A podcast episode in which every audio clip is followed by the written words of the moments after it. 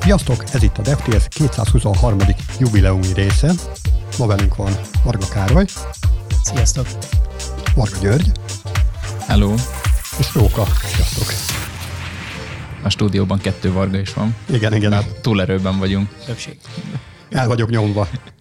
Na, akkor nyomassátok. Igen, szóval itt van velünk uh, Karesz, vagy Karcsi, hogy szereted, hogy hívjunk egyébként egy Karcsi, Karcsi, tökéletes. Karcsi, tökéletes. Aki a Craft Hub Events-nek a CEO-ja, co-foundere, és abban az alkalomból van itt, hogy egy kicsit meséljen nekünk így a rendezvényszervezésnek a csínya bínyairól, illetve aki, a, aki volt már valamelyik konferencián, az tud is kicsit kapcsolódni hozzá. Itt kicsit a színfalak mögé fogunk benézni, hogy történik egy, egy ilyen rendezvénynek a szervezése, illetve milyen nehézségek, milyen challenge vannak, és arról is ki fogunk térni, hogy majd mi lesz így a jövőben így a Covid után a rendezvényekkel, vagy hát mi a Covid lecsengett, így milyen jövőbeli kihívások vannak még, mi ebben a szektorban elé állítja a különböző szervezőket, illetve magát a közönséget is. Egy kicsit mielőtt még belevágnánk, kicsit mesél nekünk, hogy pontosan mivel foglalkoztok? Tehát milyen konferenciákat szerveztek? Ugye mi már képbe vagyunk, meg valószínűleg jó néhány hallgató, és de egy kicsit egy ilyen gyors tappal, aki esetleg még nem tudná, hogy ezek pontosan milyen tematikájú konferenciák, mi a fő téma itt. Szuper, szóval sziasztok még egyszer. Ugye a Craft Hub, ahogy te is mondtad, ugye konferenciákat szervez, valamint ugye hackathonokat. Alapvetően, hogyha most a konferenciákra fókuszálunk, ugye talán azt mondhatom, hogy a flagship eventünk a Craft konferencia, amely egy szoftverfejlesztői konferencia, és jövőre egyébként pont májusban a tizedik alkalommal kerül megrendezésre. Ez körülbelül 2000 főt vonz be minden évben. Nemzetközi rendezvényként tudjuk definiálni, ugyanis még az idejében is ugye 35-40 százalék körül voltak a külföldi részvevők száma. Emellett pedig a másik nagy rendezvényünk, amely az idejében született meg ebben a formátumában, az pedig a Compass Tech Summit, amely egy 5 az 1-ben konferencia. Korábban volt 5 uh, small mid-size konferenciánk, amelyet úgy döntöttünk, hogy össze, össze fogunk olvasztani, és öt tématerületre, UX, UI-ra, product, van egy data science, tehát ilyen AI machine learning trackünk, emellett egy data engineering és BI, valamint egy engineering és leadership track, ez az ötös, amiből így összeállt, öt különböző konferenciából, és ma pedig azt gondoljuk, hogy ennek extra értékajánlata van, ugyanis mind a partnerek, mind a résztvevők, mind pedig ugye a speakerek oldaláról egy sokkal nívósabb, sokkal um, érdekesebb rendezvényt tudunk lerakni. Ez most első ízben októberben volt ebben a formátumban, ahol 1200 offline és 150 online résztvevő vett részt. Úgyhogy ez az a két nagy rendezvény, amit a jövőben is tervezünk évente megrendezni. Itt ezzel az öt, az egyben való felállással kapcsolatban rögtön lenne is egy kérdésem. Hallgatóként nagyon nagy kihívás az, hogy egyszerre egy idősávban több olyan előadás is adódhat, legalábbis nekem adódott, amit szívesen hallgattam volna, és nagyon nehéz dönteni. Ilyenkor mi alapján tudtok ti olyan sorrendet felállítani, hogy azért mégiscsak mindenkinek kedvező tudjon lenni? Ugye alapvetően a konferenciák elég kötöttek, tehát ugye kettő napos um, formátumban szervezzük meg, um, színpadonként naponta 7 darab előadás, tehát összesen 14 darab speaker az, ami megszólal. És hát nyilvánvalóan összességében van olyan, amikor átfedésből uh, nem biztos, hogy mindenki a legideálisabban tud kiválasztani, viszont ugye, ahogy már említettem, van online verzió is, uh, és ennek köszönhetően pedig utólag visszanézhetőek ezek az előadások, uh, amelyet föltöltünk ugye a videó megosztó platformra, az eseményt követően, tehát hogyha ha úgy érzi a, a, a résztvevő, hogy mondjuk két e, egy időben levő előadása van, amire látogatni szeretne, de csak az egyiken tudott lenni nyilván, akkor, akkor át tud e, kapcsolni erre a jövőben ugye a, a későbbi videóplatformon való megtekintéssel. És kicsit mesél nekünk, akár így a mostani példák alapján, ugye a most uh, októberben uh, rendeződött konferencia kapcsán, hogy egy konferenciát megelőzően körülbelül hány hónappal, vagy akár hány évvel kezdtek el szervezkedni, tehát így gondolok helyszínre, akár árazási stratégiára, akár ugye előadókra, tehát ugye hallgatottuk már, hogy, hogy mondjuk egy ilyen fesztivál, hogyha összehasonlítjuk mondjuk egy szigettel, vagy egy Balaton sound akkor azért ott már tényleg így évekkel előtte is akár elkezdődik az eseménynek a szervezése. Ti ebben hogy álltok? Van most egy ökölszabályunk, amit az idei krafttal sikerült meglépnünk, ami azt jelenti, hogy az idei rendezvény záró akkordja az az legyen, hogy a következő évi kraftot be tudjuk hirdetni. Ez azt jelenti, hogy egy évre előre már fixen megvan az időpont és a helyszín. Nyilvánvalóan ebből következtethető, hogy az ilyen alapozó tevékenységek körülbelül három hónap előtte már elindulnak, tehát hogyha röviden kellene válaszolnom, azt mondom, hogy legalább 15 hónapot vesz igénybe így az alapozás azért ez nem semmi. Én egy évre tippeltem volna, de hogy még annál is több. Még több, wow. igen. Hát igen, ez egy, ez egy tök jó kis megállapítás, hogy, hogy már be tudjátok konfolni a, az adott évi konferenciának a, a következő évi verzióját, és akkor már gondolom itt az árazás is megvan, tehát hogy akkor itt ilyen early bird jegyek, meg ilyeneket már ki tudtok adni.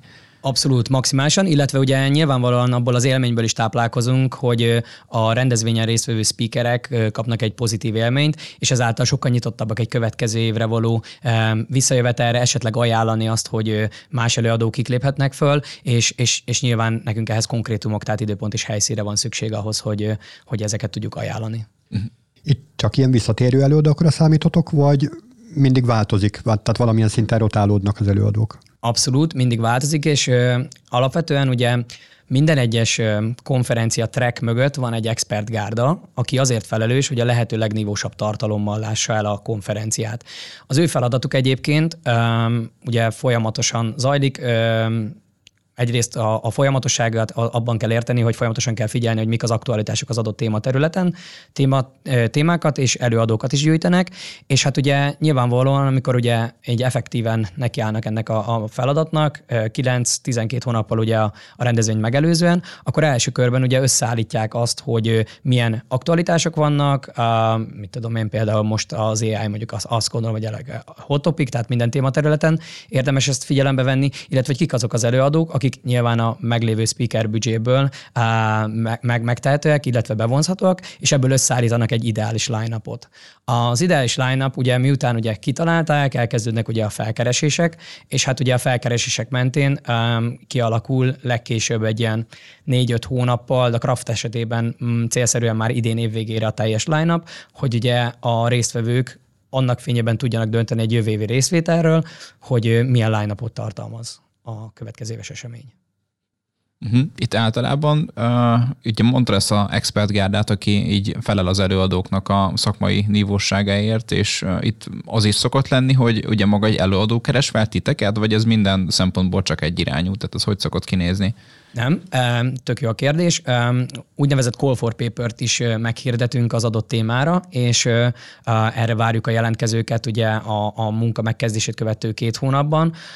Nyilvánvalóan itt meg kell küldeniük egy korábbi előadást, egy olyan téma a kidolgozást, ami számukra előadandó lenne, és ennek fényében dönt ugye a bejövő jelentkezők alapján a, a, a Speaker Committee vagy Expert Gárda, ki, ki hogy hívja, és emellett pedig nyilván mi is ugye felkeresünk az Expert Gárdán keresztül ugye előadókat.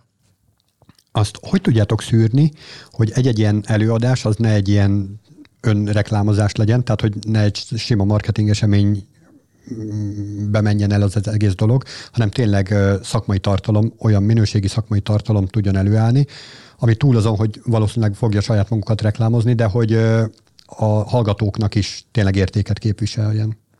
Ugye ahogy mondtam, egyrészt ugye a speaker előadói minőségét azzal teszteljük, hogy korábbi előadását videóformátumban megtekintjük, mellette pedig egy um, talk tervezetet kérünk be tőle, ami, ami egy rövid um, description, elnézést a sok angol kifejezés miatt, szóval egy rövid uh, description azzal kapcsolatban, hogy mi a téma, amit szeretne előadni. Nyilván ez lecsökkenteni tudja annak a valószínűségét, hogy ebben nem fog a, a sales pitch is megjelenni, de sajnos százszerzekben nem tudja kizárni. Tehát, hogy így is így néha-néha futottunk már bele olyanba, hogy, hogy kicsit jobban reklámozta a cégét, vagy a másik téma, amiben pedig belefutottunk, amikor pedig ha bár nagyon érdekesnek hangzott a téma, és nagyon érdekes lehetett volna attól a cégtől, viszont nem nevezhetett meg konkrétumokat, sokkal kevesebb információt adhatott meg, mint amennyit egy előadáson elvárnának. Erre egy tipikus példa egyébként a Facebookos előadók, ahol nagyon szigorú a poliszik vannak azzal kapcsolatban, hogy milyen topikokról beszélgethetnek, és milyen mélységben az előadók, és ezáltal nem biztos, hogy olyan minőséget tud képviselni.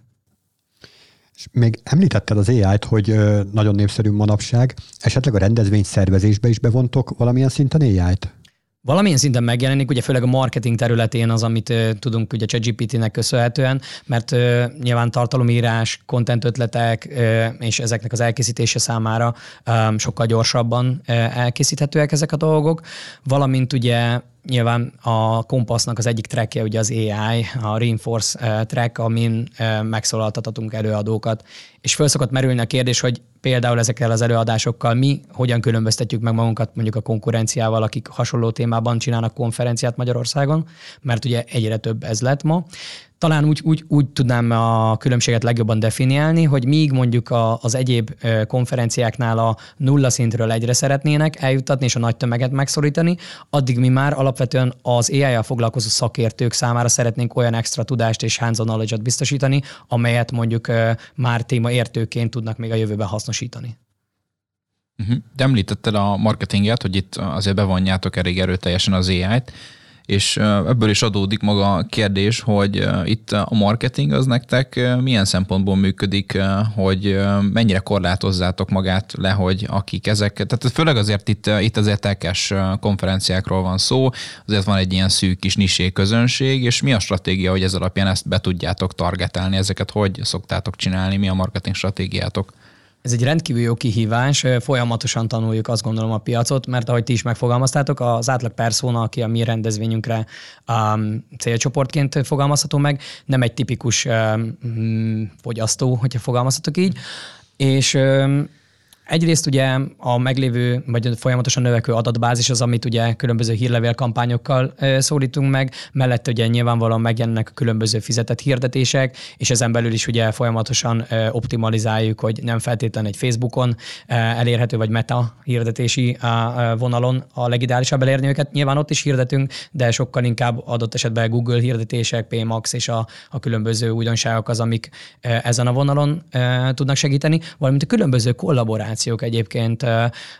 Magam is jártam kint idén különböző konferenciákon, olyan eseményeken, ahol médiát és hasonlót meg lehet szólítani, akik tudnak abban segíteni, hogy ezt a célcsoportot elérjük. Illetve ami nagyon fontos, és ez 2024-ben egyébként egy kulcsfókusz, hogy látjuk azt, hogy a két nagy konferenciánk, valamint a két nagy hackathonunk az egy szuper esemény. Viszont a köztelevő űrt ki kell tölteni.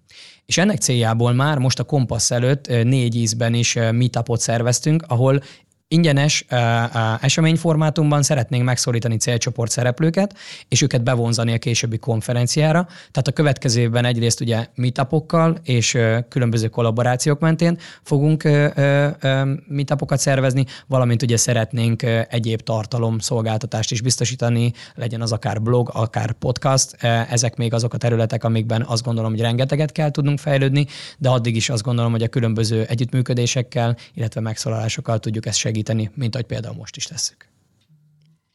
Itt tudsz pár ö, érdekes adatot mondani a ilyen statisztikai szempontból? Tehát ö, ugye, hogy azért eléggé targeteljátok itt a, a különböző ö, célcsoportotokat, és, és ezért gondolom használtok rengeteg adatot ahhoz, hogy, hogy megtudjátok, hogy mi legyen a megfelelő ugye marketing stratégia ilyen szempontból, és ezzel kapcsolatban gondolom az előző évi adatokat elég részletesen kielemzitek. Tudsz mondani pár érdekességet, hogy körülbelül milyen részevőkkel szoktak menni ezek a konferenciák, hányan jönnek akár céges, keret, céges keret, keretből a konferenciára, akár privátban, van esetleg van valamilyen fanfekted ezzel kapcsolatosan?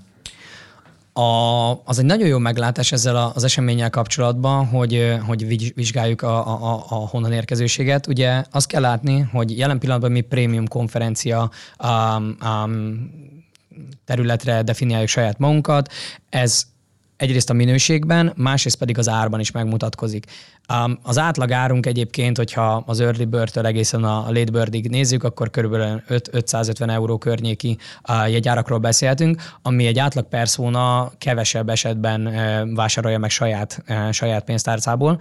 Úgyhogy nálunk 80-85 százalék egyébként, ami B2B ticket sales-ből származó bevétel ilyen szinten. Tehát nekünk fontos az, hogy meggyőzzük az egyéneket, hogy hogy um, úgy döntsenek, hogy jönni szeretnének, és ők pedig a, a cégen belüli vezetőiket ö, ö, érjék, ö, vegyék rá, hogy jöjjenek el. Viszont emellett nagyon fontos kulcspersonánk az is, aki ö, technológiai döntéshozó, vagy adott esetben mondjuk learning and development ö, ö, területen foglalkozik, és ö, ö, különböző büdzsékkel rendelkezik, hogy ezeket az embereket is meg tudjuk szólítani, és ők maguk pedig ítélhessék úgy, hogy ez van olyan nívós esemény, amire elküldjék a kollégáikat.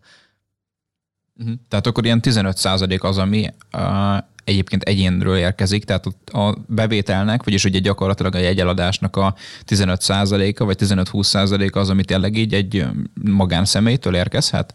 Igen, igen. Szerintem ezt így, így ki lehet jelenteni, uh-huh.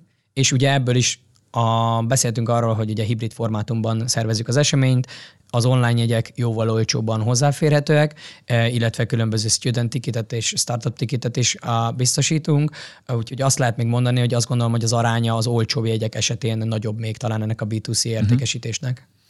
Milyen arányban vannak jelen hazai és külföldi résztvevők?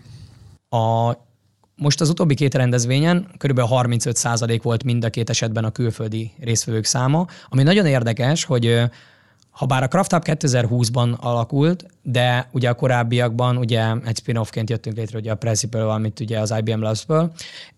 A 2019-es évei statisztikákat figyelve azt láthatjuk, hogy 50%-ról 35%-ra csökkent le a külföldi részvevők száma.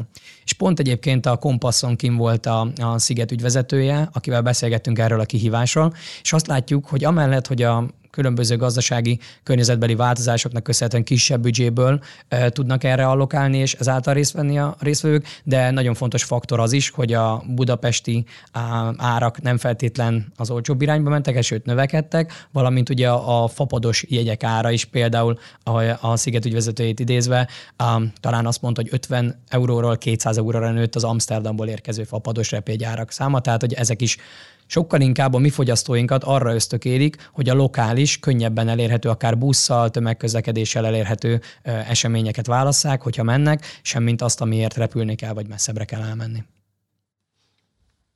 Hogyha ugye a bevételeket nézzük itt, mert hogyha a számokról beszélünk, akkor gyakorlatilag ugye jegyeladásból van még bevételek, viszont még ugye ott vannak a szponzorok is, tehát itt általában egyrészt milyen arányban van a bevételetek szponzorokból, és milyen jegyeladásokból, ez kb. hogy néz ki? Az idejében azt hiszem 61 néhány százalék volt a jegyértékesítésből származó bevétel, és körülbelül 40 vagy kicsit kevesebb, mint 40 az, ami a szponzor bevételekből származó volt. Ez nagyon érdekes, hogy az idei és a tavalyi évet definiálja, viszont ugye például 2021-ben, amikor teljes mértékben a Covid-ban voltunk, és online rendezvényt szerveztünk, akkor nyilvánvalóan sokkal olcsóbb jegyárak voltak, ezáltal akkor sokkal nagyobb százalékban voltak a, a partner vagy szponzor szélzből származó bevételeink. Ez, ez folyamatosan alakul. A Covid-ot említetted, vissza lehetett térni a Covid előtti számokhoz, így részvevő számban? Nem, jelen pillanatban nem. Um, ha a 19-es kraftot az idei krafthoz hasonlítom, akkor még egy 20-25 százalék közötti százalékkal vagyunk lemaradva a részvevő számmal. Úgyhogy várjuk azt az évet, amikor sikerül erre jutni. Á, nagyon sokat teszünk ezért, de még nem tartunk ott. Itt a szponzorokat, illetve a partnereket hogyan szoktátok megtalálni? Tehát itt is van egy ilyen expertgárda, aki ezeket kielemzi, hogy megfelelő minőségű a szponzor ahhoz, hogy részt vehessen a konferencián, vagy általában azért ők keresnek meg titeket, és, és itt nincs is választási lehetőségetek? Van inbound és outbound salesünk is, és ugye a sales csapatunk felelős azért, hogy ugye a partnereket és szponzorokat ugye megtalálja a soron következő eseményekhez. Um, hogyan keressük őket? Nyilvánvalóan vannak a szokásos platformok, egyrészt ugye a régebbi kapcsolatok, LinkedIn felkeresések, és hát ugye mi nagyon hiszünk abban, hogy hogy a különböző field sales tevékenység is tud segíteni abban, hogy személyes kapcsolatot kialakítsunk. Ugyanis azt látjuk, hogy mi COVID előtt saját tapasztalatból, amikor még csak hackathonokat csináltam, minden egyes tárgyalásunk személyesen volt, és elmentünk személyes kapcsolatot építeni, addig talán idén indul az újra, hogy személyes meetingeken vagy tárgyalásokon győzzük meg a partnert, és azt gondolom, hogy sokkal, sokkal jobb kapcsolatot és sokkal jobb pozíciót el lehet érni azzal, hogyha valamilyen személyes kapcsolódás van. Ezáltal a CSS kollégáink rengeteg rengeteg rendezvényen kint vannak, és igyekeznek eljutni azokhoz a partnerekhez, akik, akik relevánsak számunkra. Mhm. Itt azért támasztatok feltételeket a szponzoroknak különböző esetben, ugye? Tehát, hogy azért, azért megszabtak egy bizonyos feltételt, ami alapján ők jöhetnek a ti rendezvényetekre, mint, mint szponzor és vagy partner. Igen, hát ö, itt megint csak a, a, a, sokat beszélek az árazásról, de azt gondolom, hogy ez egy, egy elég erős szűrő kritérium, ugyanis, mint ahogy egy árakban, ugye a szponzor csomagokban sem feltétlen olyan árakkal dolgozunk, ami minden cég számára megtehető, tehát ez egyfajta minőségügyi szűrőként is tekinthető, illetve hát nyilvánvalóan azok a cégek relevánsak számunkra, és nekik is mi relevánsak, ahol technológiai részleggel rendelkező cégek vannak, tehát hogy, hogy abszolút értéket tud képviselni számukra, és számunkra is az ő részvételük.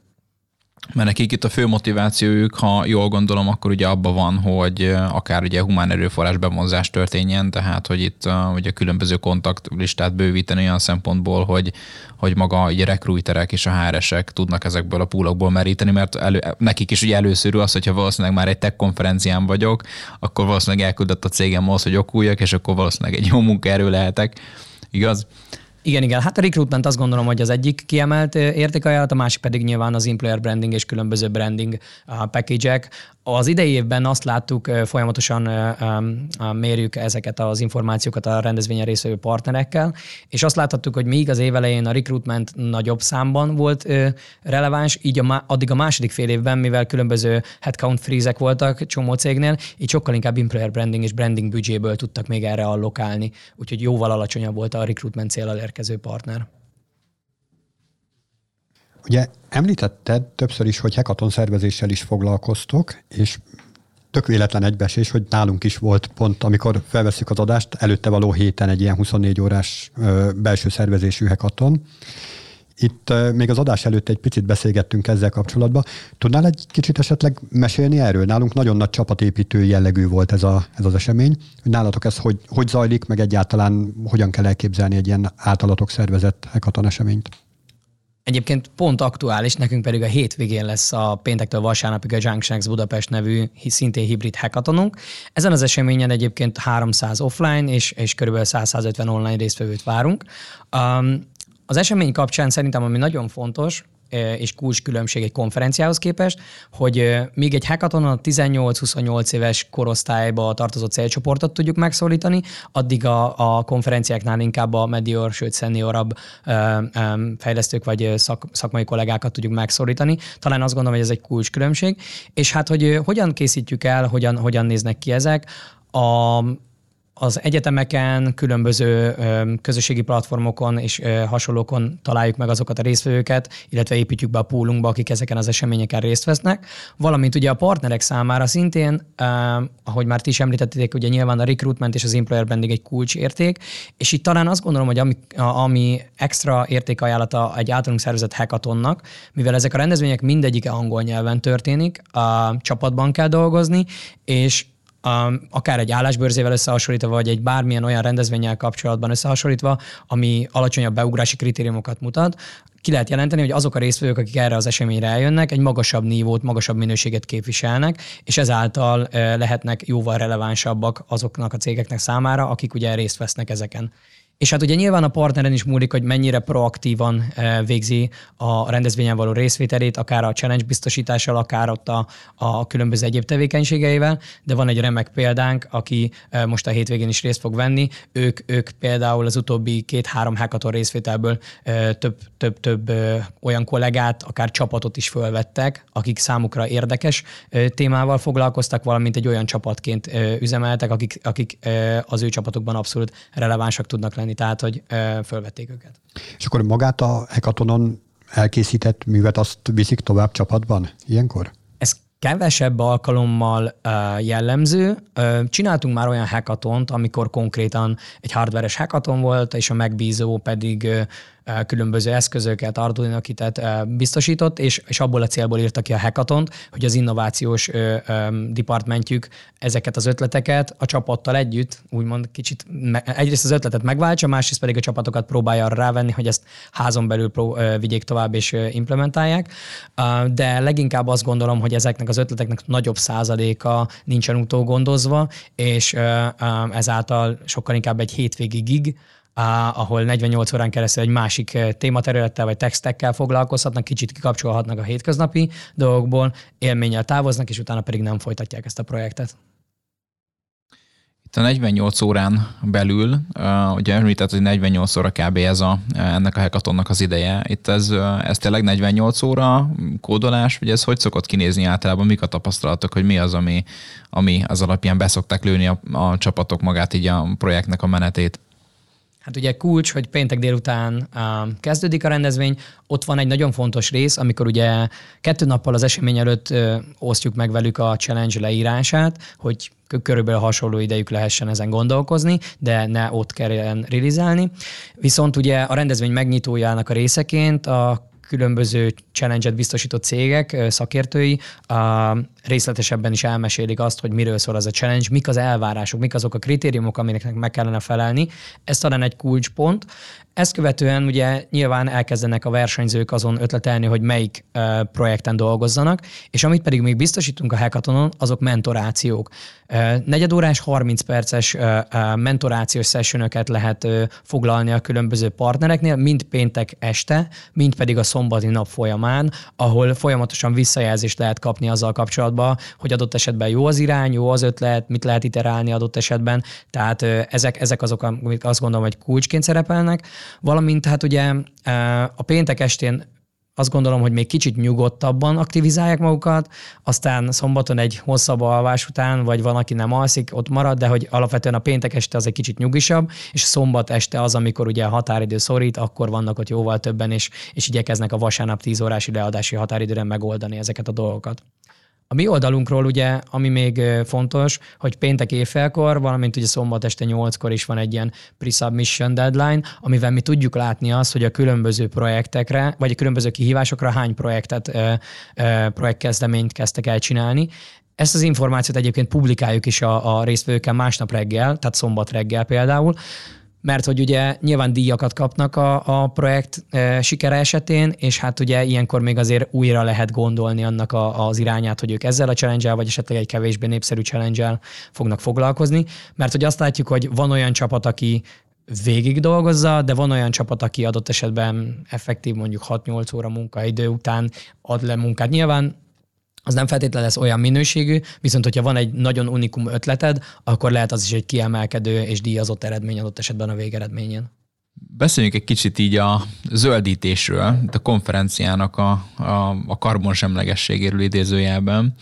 Itt eh, pont nekem jutott eszembe ez a, ez a téma, amikor múltkor a kompasszon jártam. Eh, ugye nagyon sok esetben itt, eh, itt a különböző catering, meg egyéb dolgok azok újra szosítható poharakban, tehát ilyen repoharakban, illetve üvegpoharakban ugye történik, viszont, viszont azért látok például olyat is, hogy ugye maga a jegy, meg ugye maga például az a kis, kis nyakba akasztó kis pánt, az például műanyag és egyéb dolgok itt azért megjelenik. Itt, itt mi alapján választjátok ki, hogy mi az, a, mi az a rész, amit a konferencián zöldítetek, és mi az, amit tudtok is zöldíteni, és mi a legnagyobb kihívás itt ilyen szempontból? Ezen folyamatosan fókusz van, és azt gondolom, hogy folyamatosan igyekszünk iterálni. Említetted az, a, a, a műanyag poharakat, vagy a repoharakat. Ezeket jóval nagyobb számban használjuk, viszont az még abszolút nem tökéletes, hogy a catering szolgáltató üvegpoharakat még biztosít, vagy adott esetben például ugye a kávés ö, ö, ö, standoknál ugye lehet papírpohárhoz hozzájutni. Vannak ezzel kapcsolatban lépések és tárgyalások, hogy például jövőre felskálázzuk a repoharak számát, és az üvegpoharakat például akkor ki lehet küszöbölni, és akkor így egy irányba menjünk.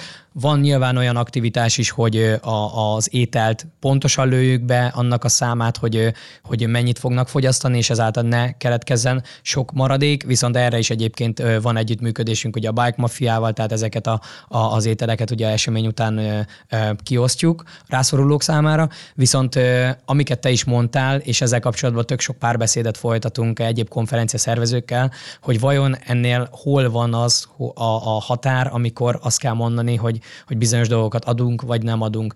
Um, van ez akár a gymbaggel, vagy az én kis oldaltáska kérdéskörrel, akár a különböző um, repianyagokkal. Itt is nyilván a papír repianyagokat már nem fogadjuk, hanem tényleg az, hogy valami értelmes ajándékot uh, tudjanak.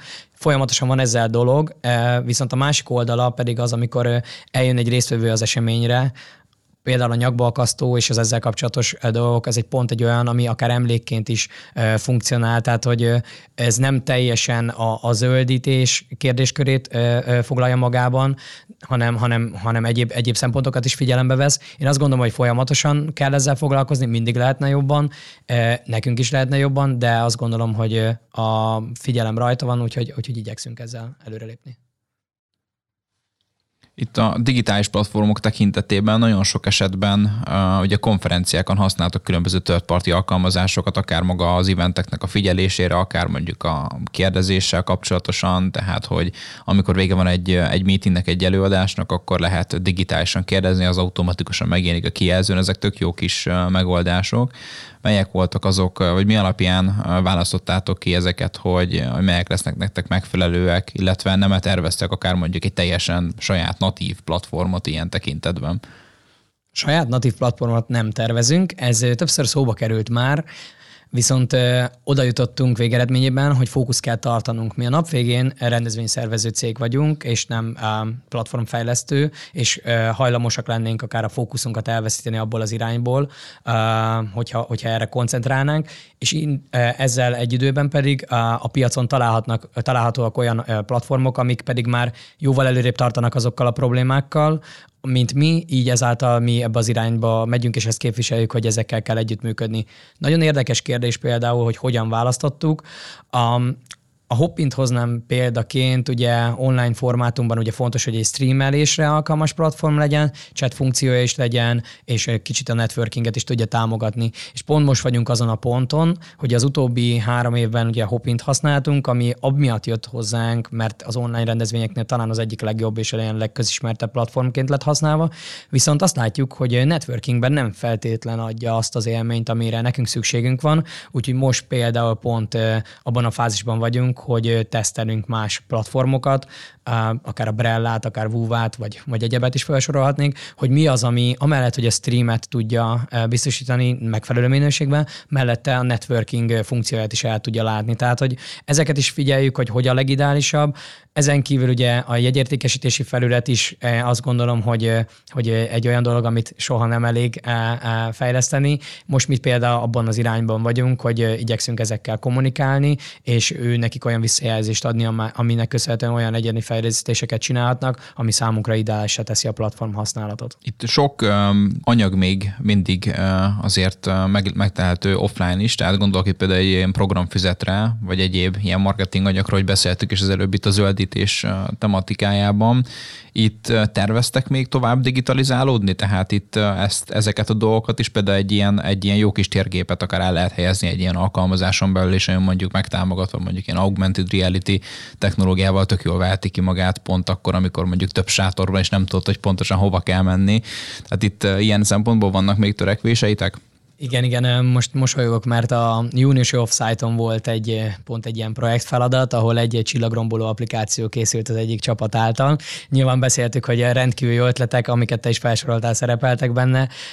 Azt gondolom, hogy ez budget kérdés is, viszont szeretnénk folyamatosan egyrészt a trendeket fenntartani, és azokat lekövetni, meg, meg akár diktálni is a magyar piacon, vagy a közép-kelet-európai piacon, viszont mellette azt is figyelembe kell venni, hogy milyen, milyen, milyen költségből, milyen keretből gazdálkodunk, úgyhogy én azt gondolom, hogy az igény megvan rá, és a szándék is megvan, és bízom benne, hogy fogunk még ebbe alakítani, de most még a következő év talán azt gondolom, hogy, hogy nem, nem a következő év fogja az áttöréseket hozni ezzel kapcsolatban. Mesélj nekünk egy kicsit a feedbackekről. Ugye minden uh, uh, konferenciátok végén van egy uh, ilyen széleskörű Google Docs-os uh, kis kérdőív, amelyet, uh, amelyet ki lehet tölteni az a részevők számára, értékes nyereményekért uh, természetesen és, és azért tök jó, hogy ezt, ezt kikülditek, meg ugye, meg ugye valószínűleg fel is dolgozzátok alaposan.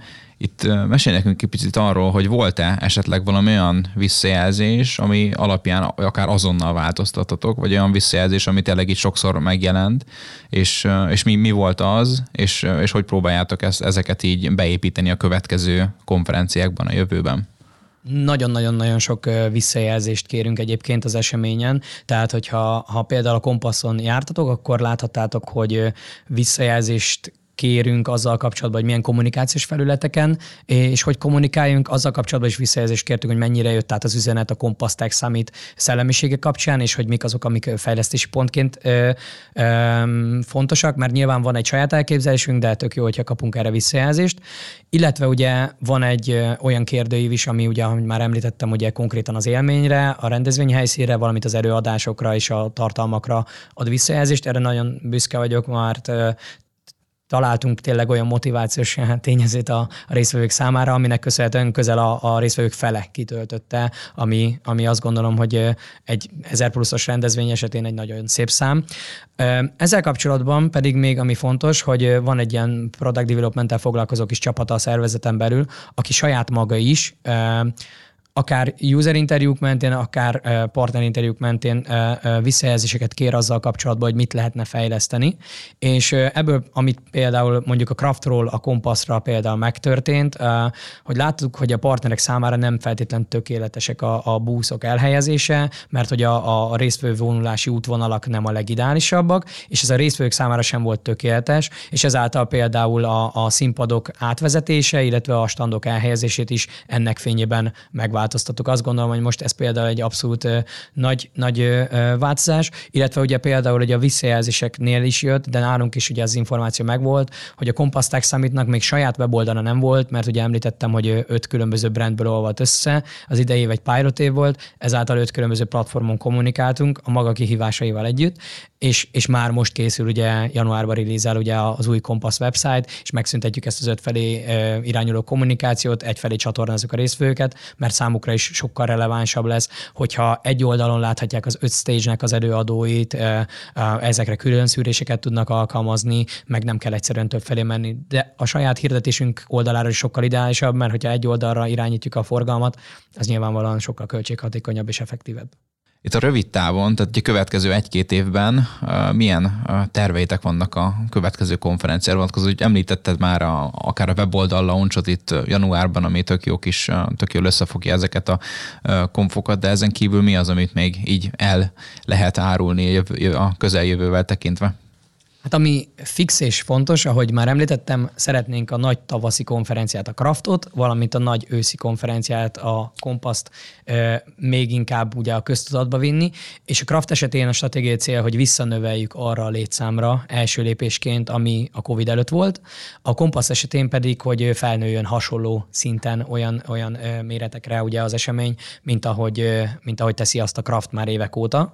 Emellett pedig azt gondolom, hogy kulcs stratégia a következő évre, évre, hogy a különböző egyéb eseményekkel, mint akár meetupok, podcast felvételek, vagy blogok és hasonlókkal olyan tartalmat tudjunk biztosítani a, a célcsoportunk számára, amivel egész éves lefedettségben kaphatnak értéket tőlünk, nem csak ezekkel a dedikált eseményekkel. Azt gondolom, ezek így a, a rövid távon a legnagyobb célok. Gondolkodtatok-e már valamilyen konferencia előfizetésben? Tehát itt pont beszéltük, hogy nagyon sok esetben sok a kis gap így, így év közepén, és próbáljátok kitölteni meetupokkal, hackathonokkal, stb de esetleg abban gondolkodtatok-e már, hogy, hogy ezt kitölteni akár, ugye árbevétel szempontjából ugye nektek ez, ez még azért fontos is, de hogyha mondjuk lenne egy havidi ilyen esetben, ilyen konferencia havidi, ami alapján minden, minden hónapban lenne bevételtek ezzel kapcsolatosan.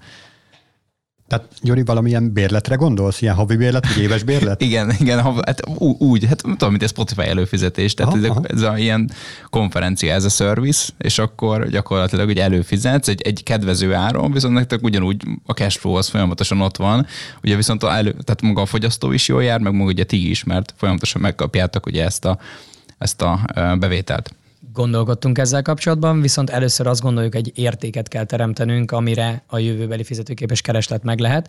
Tehát ugye, ahogy említettem, minden egyes konferencia, talk felvételre kerül. Ezek jelen pillanatban, hogyha résztvevő voltál, akkor, akkor egy héttel a rendezvény után a rendelkezésedre van bocsátva, mm, YouTube-ra feltöltött videó formátumában, ha pedig nem, akkor pedig fokozatosan három hónappal a rendezvényt követően um, négyesével talán um, töltögetjük föl YouTube-ra, és akkor lehet hozzáférhetővé tenni. Ezzel kapcsolatban a következő évre van egy olyan irány, hogy a Craft Hub Events a weboldalon szeretnénk egy regisztrációs felületet elkészíteni, és szeretnénk azt, hogy erre a platformra kerüljön fel embedelve, vagy valami hasonló megoldással a, a videós tartalmunk. Nyilván ezt első időszakban biztosan, hogy teljesen ingyen szeretnénk biztosítani, és ezzel szeretnénk közösséget építeni. Hogyha valaki ezen a regisztrációs felületen fogyasztja a mi tartalmunkat, legyen az a videós formája, legyen az egy blog, vagy akár hírlevél, és ebből ebből egy ilyen kritikus bázist el lehet érni, akkor azt gondolom, hogy el lehet gondolkodni olyan irányon, ami egy passzív jövedelmet, vagy egy ilyen fix recurring jövedelmet tud biztosítani, viszont az ehhez, ehhez első lépésként ez, ez, ezeket az alapokat le kell tennünk. Látunk erre jó gyakorlatokat Berlinbe, akár a LeadDev-nél, vagy akár az, a QCon-nál, ugye Londonban az InfoQ-val, tehát vannak erre jó példák, viszont első lépésként ezeket fel kell építenünk. Hogyan látjátok a távoli jövőben a konferencia szervezést? Tehát uh, beszéltünk a Covid-ról, a Covid utáni eráról, beszéltünk nagyon sokat erről, hogy online és offline is, tehát hogy ez a hibrid uh, rész is teljesen tök jól működik, de mégis mik azok a azok a, a plusz dologok, amik esetleg itt látsz, hogy a következő akár ilyen 5-10 évben itt a konferencia szervezésnél előkerülnek, akár gondolok itt mondjuk egy ilyen teljes, teljes ilyen virtuális valóság élményre mondjuk, ilyen metaverzumos stílusba, vagy valami ilyesmi, tehát mi, mi azok a predikcióid, amit itt, amit majd formálni fogják így a, így a konferenciákat a következő kicsit, hát kicsit ilyen 5 plusz év, évben amikor online formában történtek a rendezvényszervezések, akkor, akkor rengeteg ilyen platform megjelent, ami ezt, ezt hivatott volt szolgálni. Azt gondolom, ami biztosan ö, fix változás lesz a konferenciák esetében, hogy ö, ma azokat a tartalmakat, ö, amik, amik egy elő, előadás formájában, konferenciában megkaphatnak, annak nagyon nagy része vagy ingyenesen, vagy fizetősen hozzáférhető akár otthonról a, a, a kényelmes fotelból ülve. Tehát a tartalom ilyen formán, ha csak nem extrán különleges, akkor egyre kevésbé lehet fontos és meggyőző erő azzal kapcsolatban, hogy konferencián részt vegyenek az emberek. Két másik ö, szempont az viszont azt gondolom, hogy nélkülözhetetlen is megtanította a COVID, hogy ez elkerülhetetlen, vagy emiatt ugye a konferenciáknak ö, abszolút van létjogosultsága. Ez az egyik az élmény, a másik pedig a személyes interakciók van, mint ugye a networking.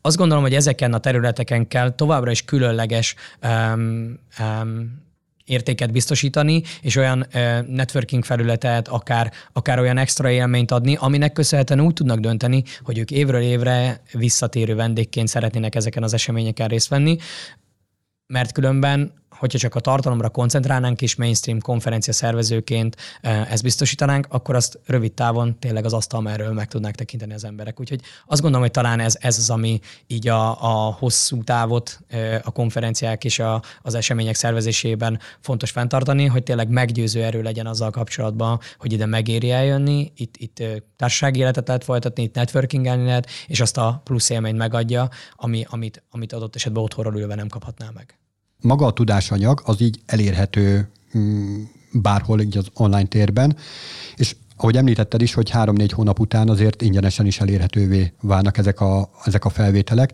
viszont ami ilyen hozzáadott érték tud lenni, az maga a networking, meg ez a kapcsolódás dolog, és hogy arra esetleg egy kicsit ráerősíteni, hogy maga a szakmai anyag, a szakmai tartalom az annyira Ugye mond, azt is említetted, hogy prémium konferenciákat szerveztek, tehát hogy maga a szakmai anyag az, az tudna esetleg annyira unikális lenni, hogy ne legyen az ilyen elavult három-négy hónap után, hanem, hanem egy értékálló tudásként ö, tudja jelen lenni, mondjuk akár egy felvétel formájában. Nem feltétlen ö, ilyen oktatóanyagra gondolok, de hogy egy olyanra, amiből egy, egy tech vezető gyakorlatilag tud inspirálódni, több hónappal az esemény leforgása után is, és magára az anyagra is értékként tudjon tekinteni. Hogy ilyenben esetleg gondolkodtok-e? Ami még így a, a következő évnek a változása, a jelen kihívásaira reflektálva, hogy ugye a kétnapos konferencia előtt ugye egy vagy két napos workshopokat tartottunk eddig, ezek egész napos workshopok voltak. Azt látjuk, hogy erre az igény eh, jóval lecsökkent, úgyhogy ezt vizsgálva a következő évre fogunk olyan megoldásokkal érkezni, vagy igyekszünk kidolgozni olyan megoldásokat, amelynek keretében úgynevezett hands-on workshopokkal a seniorok számára, illetve akik mélyebben érdeklődnek tématerületek iránt, tudnak olyan tartalomhoz, tudáshoz hozzáférni a rendezvény és a konferencia napjai alatt, ami, ami adott esetben egyrészt nem fog felkerülni ugye online formátumba, másrészt pedig ö, nyilván abba bele kell tenni az időt, és az pedig egy olyan tékövé tud lenni, ami, ami, vagy olyan tékövéket tud tartalmazni, ami, ami neki megérővé teszi ezt a, a workshop részvételt. Erre van egy nagyon jó példa, pont múlt héten volt egy beszélgetésem egy mobil platformos vezetővel, aki mondta, hogy részt vett az egyik workshopunkon. Ez egy 8 órás workshop volt tavasszal, amelyből ő utána elkészített egy handoutot, és ő azt utána megmutatta a vezetőtársainak, azok utána megmutatták a, a beosztottaknak ugye a csapaton belül, és adott esetben pedig ö, egy olyan tudástár lett, ami a különböző playbookokba is belekerült. Én azt gondolom, hogy ez egy nagyon jó felvetés, és ö, talán, hogyha visszacsatolhatok arra, amit mondtam, hogy ö, különböző podcast és egyéb tartalmakat ö, készítünk, ehhez nyilvánvalóan szükségünk lesz kurátorra aki ezekben a tématerületekben mélyen el tud rugaszkodni, és ugye mélyen bele tud folyni. Ennek ugye lesz feladata például egy podcastból egy olyan kivonatot készíteni, ami mondjuk egy blogcikk formájában csak rövid tartalomként ugye értéket teremthet, és egy remek ötletet adtál ezzel kapcsolatban. Adott esetben például az is lehet, hogy a különböző konferenciatókokból is lehetne kivonatot készíteni, és ezt egy ilyen rövidebb összefoglaló formájában videóval kiegészítve talán tudásanyagként lehetne a jövőben biztosítani a résztvevők számára. Beszéltünk a múltról, beszéltünk a jövőről, főleg itt a kihívásokról ezzel kapcsolatosan, de egy kicsit mesélj akkor egy jelen kihívásai most, mi az, amivel most jelenleg éppen az adott pillanatban, tehát most itt november 21-én, amikor felvesszük ezt a podcastot, küzdötök.